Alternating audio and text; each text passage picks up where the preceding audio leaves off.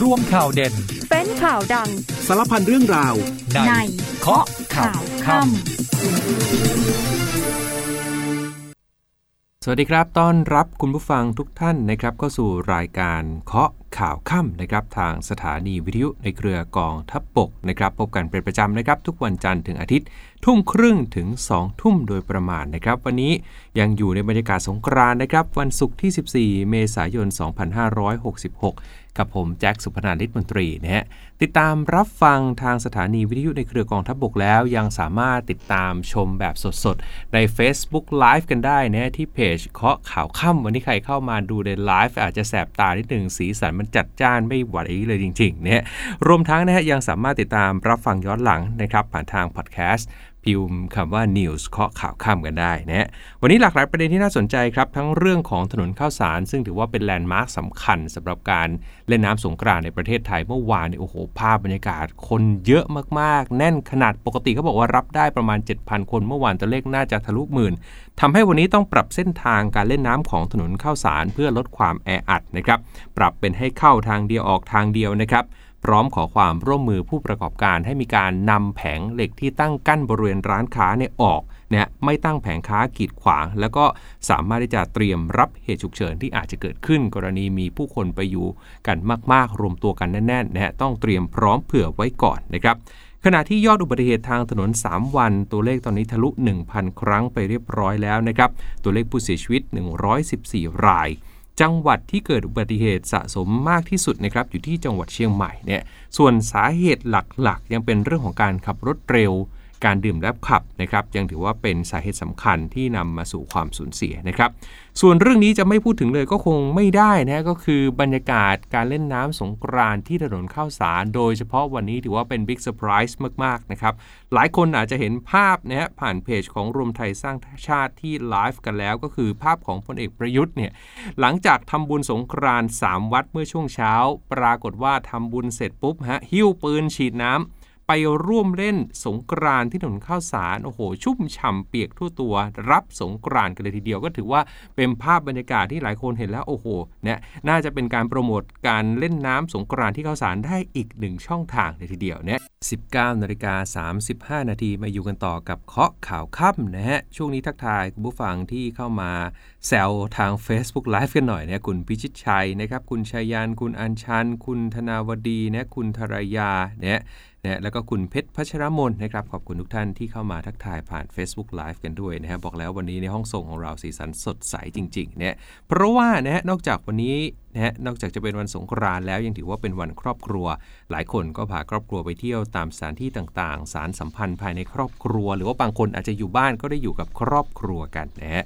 ขณะที่ประชาชนจำนวนมากครับนะฮะก็ได้เข้าถวายบังคม พระบรมรูปสมเด็จพระบุรพมหากษัตริยาธิราช ภายในปราสาทพระเทพบิดรโดยที่วัดพระศรีรัตนศาสดาราม ในพระบรมมหาราชวังหรือว่าวัดพระแก้วนะฮะก็เปิดให้พี่น้องประชาชนทั้งชาวไทยและชาวต่างชาติ เดินทางไปเยี่ยมชมความงดงามของพระบรมมหาราชวังนะครับและยังเปิดให้ได้กราบสักการะขอพร พระพุทธมหามณีรัตนปฏิมากร หรือว่าพระแก้วมรกตและเยี่ยมชมความงดงามของหมู่พระที่นั่งภายในพระบรมมหาราชวังกันด้วย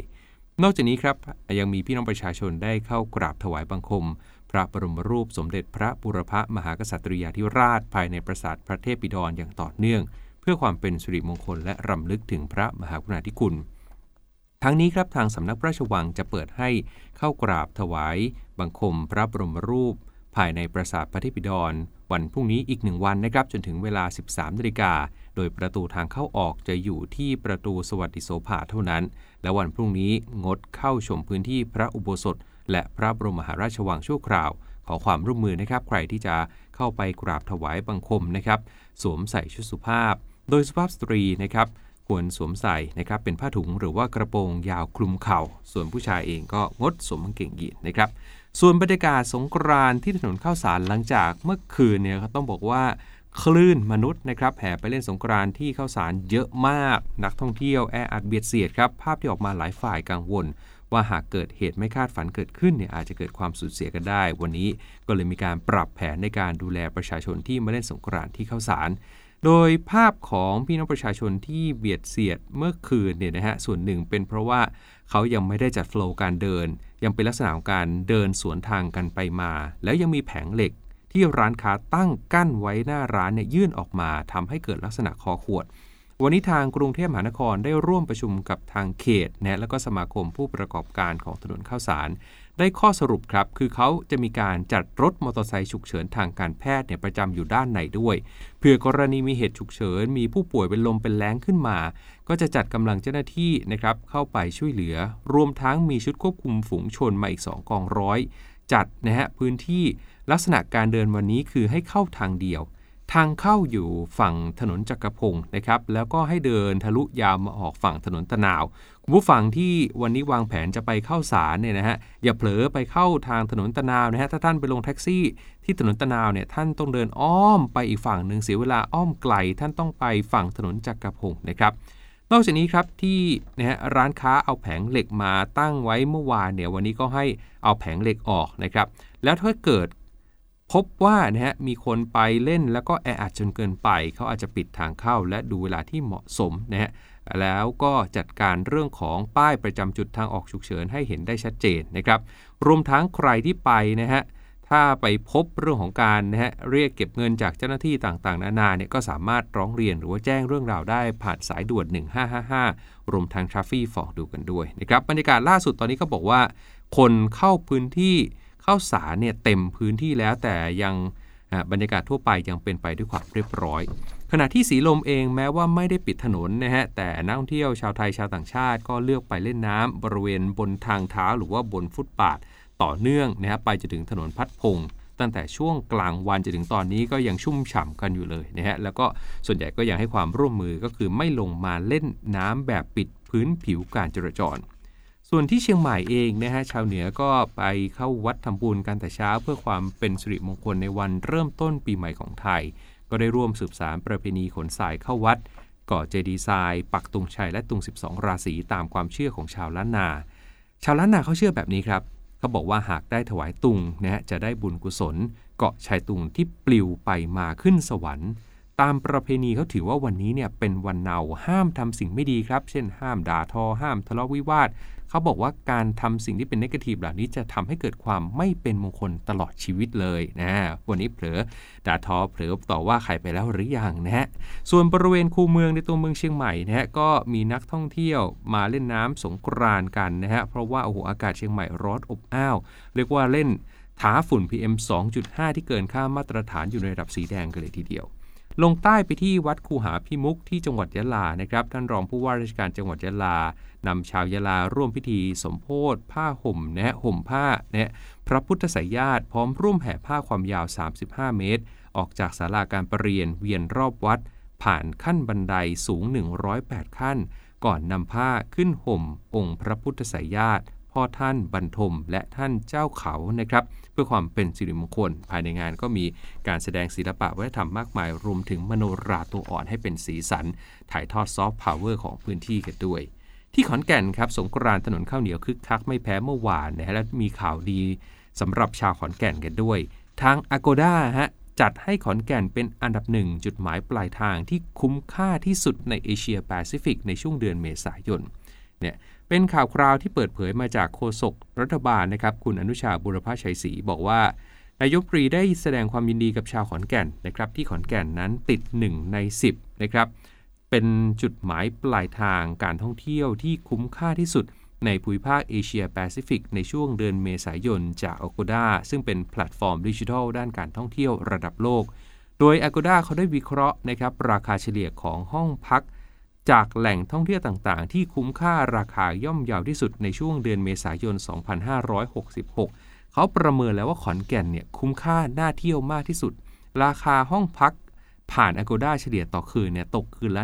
1,030 บาทเท่านั้นนะครับ ท่านก็ได้ไปเยี่ยมชมวิถีชีวิตของชาวขอนแก่น ซึ่งถือว่าเป็นหัวเมืองสำคัญทางภาคอีสานนะครับ มีเมืองโบราณ มีเรื่องของศิลปะวัฒนธรรมต่างๆ มากมายในพื้นที่ ผลการจัดอันดับดังกล่าวตอกย้ำครับ ว่าไทยนั้นเป็นจุดหมายปลายทางการท่องเที่ยวที่สำคัญของโลก สะท้อนศักยภาพของไทย ในเรื่องของอุตสาหกรรมการท่องเที่ยว และการเป็นเจ้าภาพที่ดี รวมทั้งครับเนี่ยโดยวิถีวัฒนธรรม ประเพณีท้องถิ่นที่แตกต่างกันในแต่ละพื้นที่เนี่ยสามารถเปิดประสบการณ์การท่องเที่ยวได้อย่างหลากหลายเลยทีเดียวสำหรับจังหวัดขอนแก่นนะครับจะมีการจัดเทศกาลสงกรานต์นะครับตั้งแต่ 13 ถึง 15 เมษายน พรุ่งนี้ยังไปเที่ยวกันได้อีกวันนะครับ ซึ่งนักท่องเที่ยวจะได้ไปเยี่ยมชมบึงแก่นนคร และจังหวัดขอนแก่นเองก็ได้รับสมญานามครับ ว่าเป็นดินแดนในโดเสาร์ของประเทศไทย แต่ก็ยังมีความเป็นเมืองที่ทันสมัยอีกด้วยนะครับอะใครมีโอกาสก็แวะเวียนกันไปเที่ยวขอนแก่นจริงต้องบอกว่าเที่ยวได้ทุกที่ทุกภูมิภาคของไทยนะครับ เพราะว่าแต่ละพื้นที่เองก็มีเสน่ห์ที่มีความแตกต่างกันออกไปด้วยนะครับอะคุณผู้ฟังฮะเดี๋ยวช่วงนี้ไปพัก นะกันสักครู่นะส่งท้ายเบรกนี้ด้วยภารกิจทหารพักกันสักครู่ช่วงหน้ากลับมาติดตามอีกหลากหลายประเด็นที่น่าสนใจครับ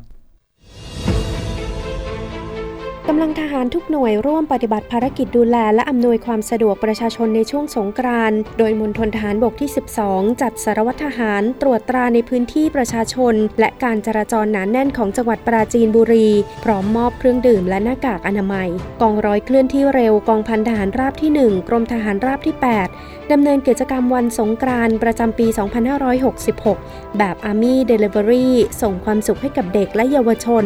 ตามพื้นที่แนวชายแดนอำเภอเชียงคานจังหวัดเลยกองพลทหารราบที่ 2 รักษาพระองค์จัดกองร้อยบรรเทาสาธารณภัย พร้อมกับรถยนต์บรรทุกน้ำ ลงพื้นที่แจกจ่ายน้ำอุปโภคบริโภค ให้กับประชาชนที่มีความต้องการน้ำสำหรับใช้ในการอุปโภคบริโภค ในห่วงฤดูแล้ง น้ำหมู่ที่ 9 ตำบลดงขี้เหล็ก และหมู่ที่ 14 ตำบลบ้านพระ อำเภอเมือง จังหวัดปราจีนบุรี กองพันทหารมาที่ 10 กรมทหารมาที่ 2 ออกแจกจ่ายน้ำช่วยเหลือประชาชนที่ประสบปัญหาภัยแล้ง เพื่อใช้ในการอุปโภคบริโภค ในพื้นที่ตำบลฝายแก้ว อำเภอภูเพียง จังหวัดน่าน ขณะที่มณฑลทหารบกที่ 16นำรถบรรทุกน้ำออกแจกจ่ายน้ำเพื่อการอุปโภคบริโภค ให้กับชุมชนบ้านเจดีหักอำเภอเมืองจังหวัดราชบุรี กองกำลังสุรานารีโดยกองพันฐานราบที่ 11 เข้าระงับเหตุไฟไหม้ป่าบริเวณทางขึ้นน้ำตกภูละออ เส้นทางบ้านซำเมงผลานยาว ซึ่งมักจะเกิดขึ้นในช่วงฤดูร้อน และเป็นอีกสาเหตุหนึ่งของฝุ่น PM 2.5 และกองพันฐานราบที่ 3 กรมฐานราบที่ 8จัดกำลังพลของหน่วยร่วมบริจาคโลหิตสำรองสำหรับผู้ป่วยที่มีความต้องการใช้เลือด ณ โรงพยาบาลศรีนครินทร์อำเภอเมืองจังหวัดขอนแก่น 19นาฬิกา47 นาทีครับ มาอยู่กันต่อกับเคาะข่าวข้ามกับผมสุพนันทิตมนตรีนะช่วงนี้มาเรื่องของอุบัติเหตุกันซะหน่อยนะฮะจะได้เตือนใจกันไว้ในระหว่างที่เฉลิมฉลองนะครับ ก็นะ save เนื้อ save ตัวกันหน่อย เพราะว่าเดี๋ยวก็จะต้องเดินทางกลับกันนะครับเพราะนั้นนะระมัดระวังเดินทางปลอดภัยกันทุกท่านนะครับ ยอดอุบัติเหตุทางถนนจากศูนย์อำนวยการป้องกัน และลดอุบัติเหตุทางถนนในช่วงสงกรานต์นะครับรายงานตัวเลขเมื่อวานนี้นะครับ เฉพาะเมื่อวาน 13 เมษายนวันเดียวเนี่ยมีตัวเลขอุบัติเหตุเกิดขึ้น 437 ครั้งนะฮะเราสูญเสียชีวิตผู้คนไป 49 ราย มีผู้ได้รับบาดเจ็บไป 48 คน สาเหตุอุบัติเหตุสูงสุดนะครับยังเป็นเรื่องของการขับรถเร็วเกินกำหนดนะครับรองลงมาดื่มแล้วขับ ยานพาหนะที่เกิดอุบัติเหตุสูงสุดนะครับเป็นรถจักรยานยนต์หรือว่ามอเตอร์ไซค์เนี่ยเกือบ 80%นะครับที่เกิดอุบัติเหตุเป็นรถมอเตอร์ไซค์สรุปภาพรวม 3 วันตั้งแต่ 11 12 13เนี่ยตัวเลขอุบัติเหตุสะสมทะลุพันไปแล้วนะครับ1,055 ครั้ง ตัวเลขผู้บาดเจ็บก็ทะลุพันนะฮะ1,064 คน ส่วนรายงานผู้เสียชีวิตทะลุร้อยนะครับ114 ราย จังหวัดที่เกิดอุบัติเหตุสะสมสูงสุดอยู่ที่เชียงใหม่ครับ38 ครั้ง จังหวัดที่มีผู้เสียชีวิตสะสมสูงสุดอยู่ที่กรุงเทพนะครับ9รายนะครับ ขณะที่นะฮะจังหวัดที่ไม่มีผู้เสียชีวิตตอนนี้มี 19 จังหวัดหวังว่า 19 จังหวัดนี้ยังคงรักษาสถิติดี ๆ แบบนี้ต่อไป ด้านศูนย์อำนวยการความปลอดภัยทางถนนครับได้กำชับครับให้เพิ่มความเข้มข้น ในการปฏิบัติงานของด่านชุมชน ด่านตรวจ จุดสกัดต่างๆ บนเส้นทางสายรองนะบริเวณสถานที่จัดงานสงกรานต์ตามประเพณีตามแหล่งท่องเที่ยวสำคัญสำคัญ เพื่อลดความสูญเสียจากการดื่มแล้วขับกันด้วยนะขณะที่ศาลเองได้มีการสั่งคุมประพฤติในคดีเมาแล้วขับในช่วงสงกรานเนี่ยไปแล้ว 3,147 คดีนะครับเนี่ยตัวเลขวันที่ 3 ของ 7 วันอันตรายมีคดีทั้งสิ้น 1,089 คดี เป็นคดีขับรถขณะเมาสุราเนี่ย1,845 คดี ขับรถประมาท4คดีนะครับ มีคดีเมาขับสะสมเนี่ยสวันอยู่ที่นนทบุรีขึ้นอันดับ 1 204 คดี รองลงมาอยู่ที่กรุงเทพ 186 คดี อันดับ3นะครับเมื่อวานเนี่ยเป็นสุรินแต่วันนี้ร้อยเอ็ดแซงขึ้นมาแล้ว 164 คดีนะฮะถ้าเกิดเปรียบเทียบย้อนกลับไปเมื่อสงกรานต์ปี 65 คดีขับรถขณะเมาสุรา ปีนี้เพิ่มขึ้นถึง 762 คดี คิดเป็นนะสัดส่วนที่เพิ่มขึ้นถึง 70%เลยทีเดียวนะครับ ยอดสะสม 3 วันนะครับตั้งแต่ 11ถึง13เนี่ยมีคดีที่เกี่ยวข้องกับเรื่องของเมาก็ดีนะครับเรื่องประมาทก็ดีเนี่ยขับซิ่งก็ดีเนี่ย3,347 คดีนะครับนี่เป็นเรื่องของอการเดินทางที่เอามาฝากกันนะครับเน้นย้ำกันหน่อยนะครับสำหรับเรื่องของความปลอดภัยคงไม่มีใคร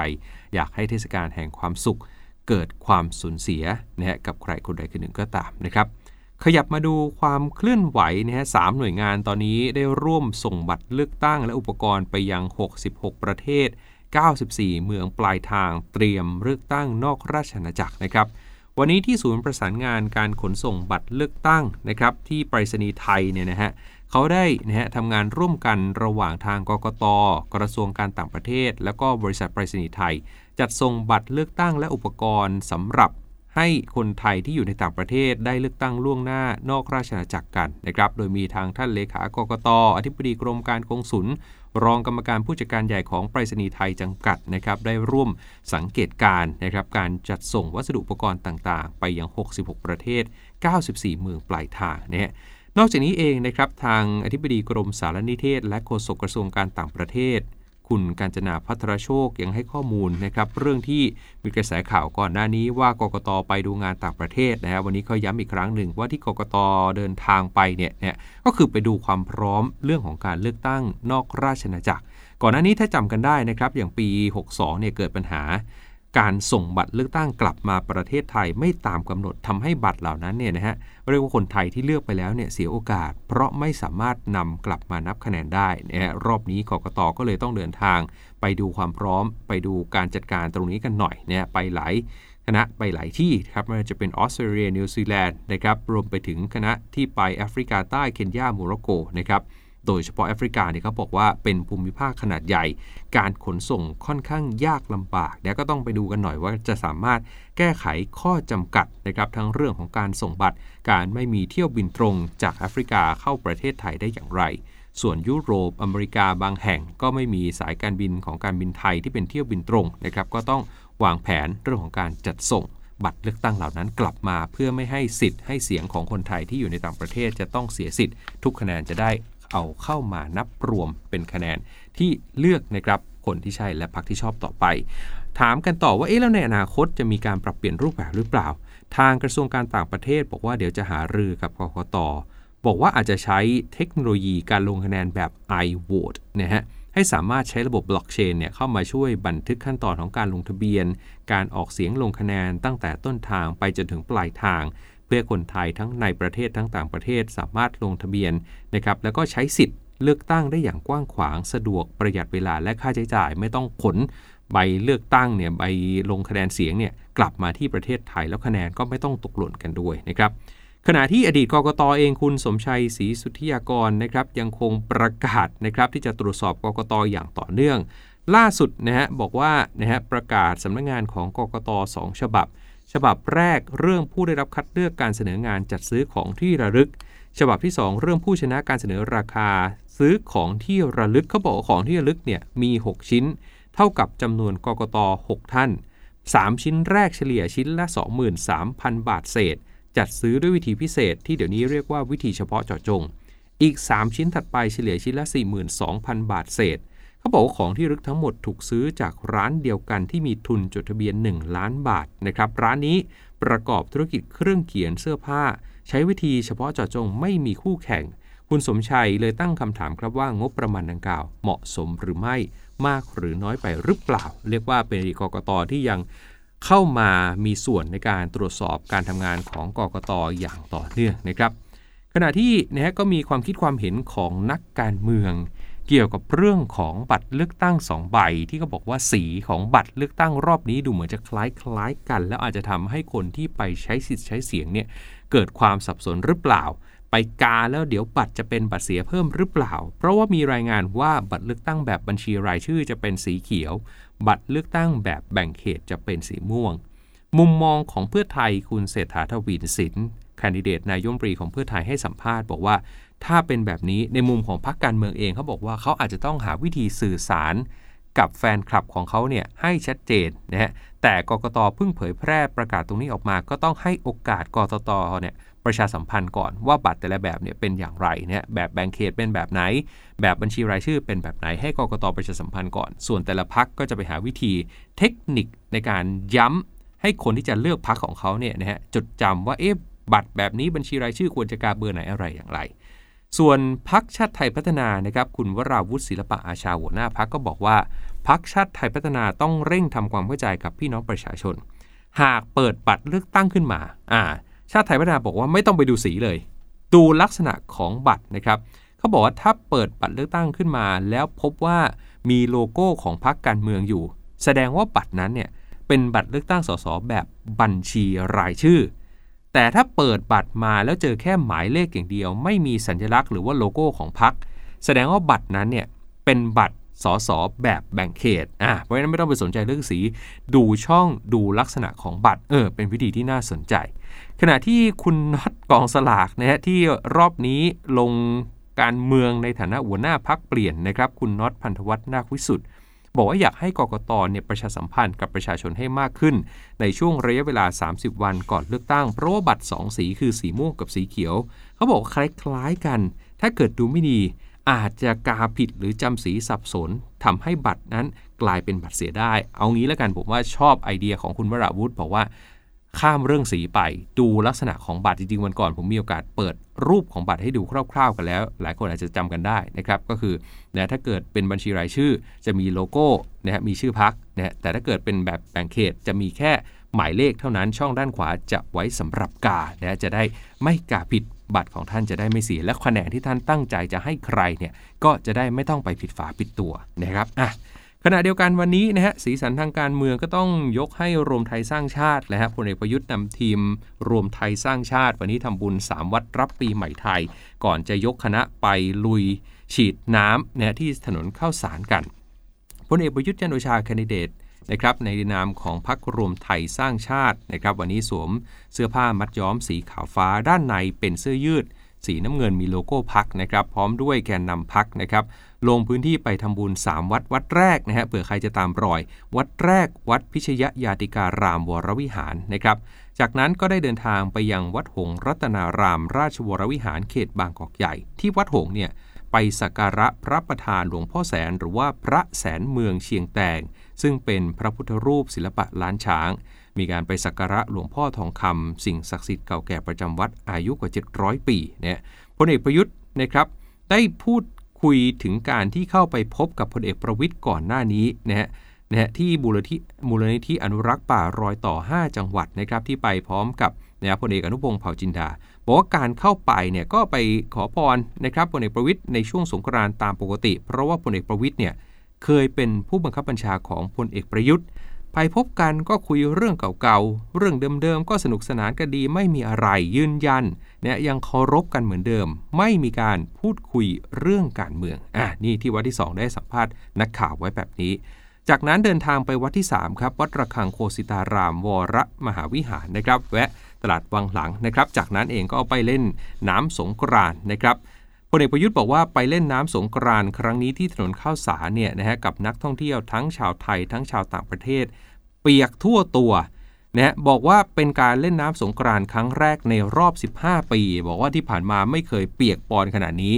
พลเอกประยุทธ์บอกว่าดีใจมาก ๆ ที่เห็นนักท่องเที่ยวเข้ามานะฮะเพราะฉะนั้นการลงไปเล่นน้ำแบบนี้ถือว่าสนุกสนานในเดียวนะบอกว่าไม่กลัวเปียกฮะมาแล้วชุ่มฉ่ำนะแอบชวนคนไทยไปเล่นน้ำสงกรานที่ถนนข้าวสารกันด้วยนะครับ ปิดท้ายกันที่เพื่อไทยครับลงพื้นที่ไปที่หัวหินนะครับโดยแคนดิเดตนายมปรีคุณเศรษฐาทวีสินเองนะครับเนี่ยก็ลงพื้นที่ไปหัวหิน ไปเดินตลาดหัวหิน พบปะพ่อค้าแม่ค้าพี่น้องประชาชน ก่อนจะเดินตลาดปราณบุรี แล้วก็นะฮะบอกว่าอาสาเข้ามาแก้ปัญหาเศรษฐกิจครับวันนี้หมดเวลาของเคาะข่าวค่ำกันแล้วนะครับ ผมสุพนันริศมนตรีลาไปก่อน พบกันใหม่ 19นาฬิกา30 นาทีจันทร์ถึงอาทิตย์สำหรับวันนี้ สวัสดีครับ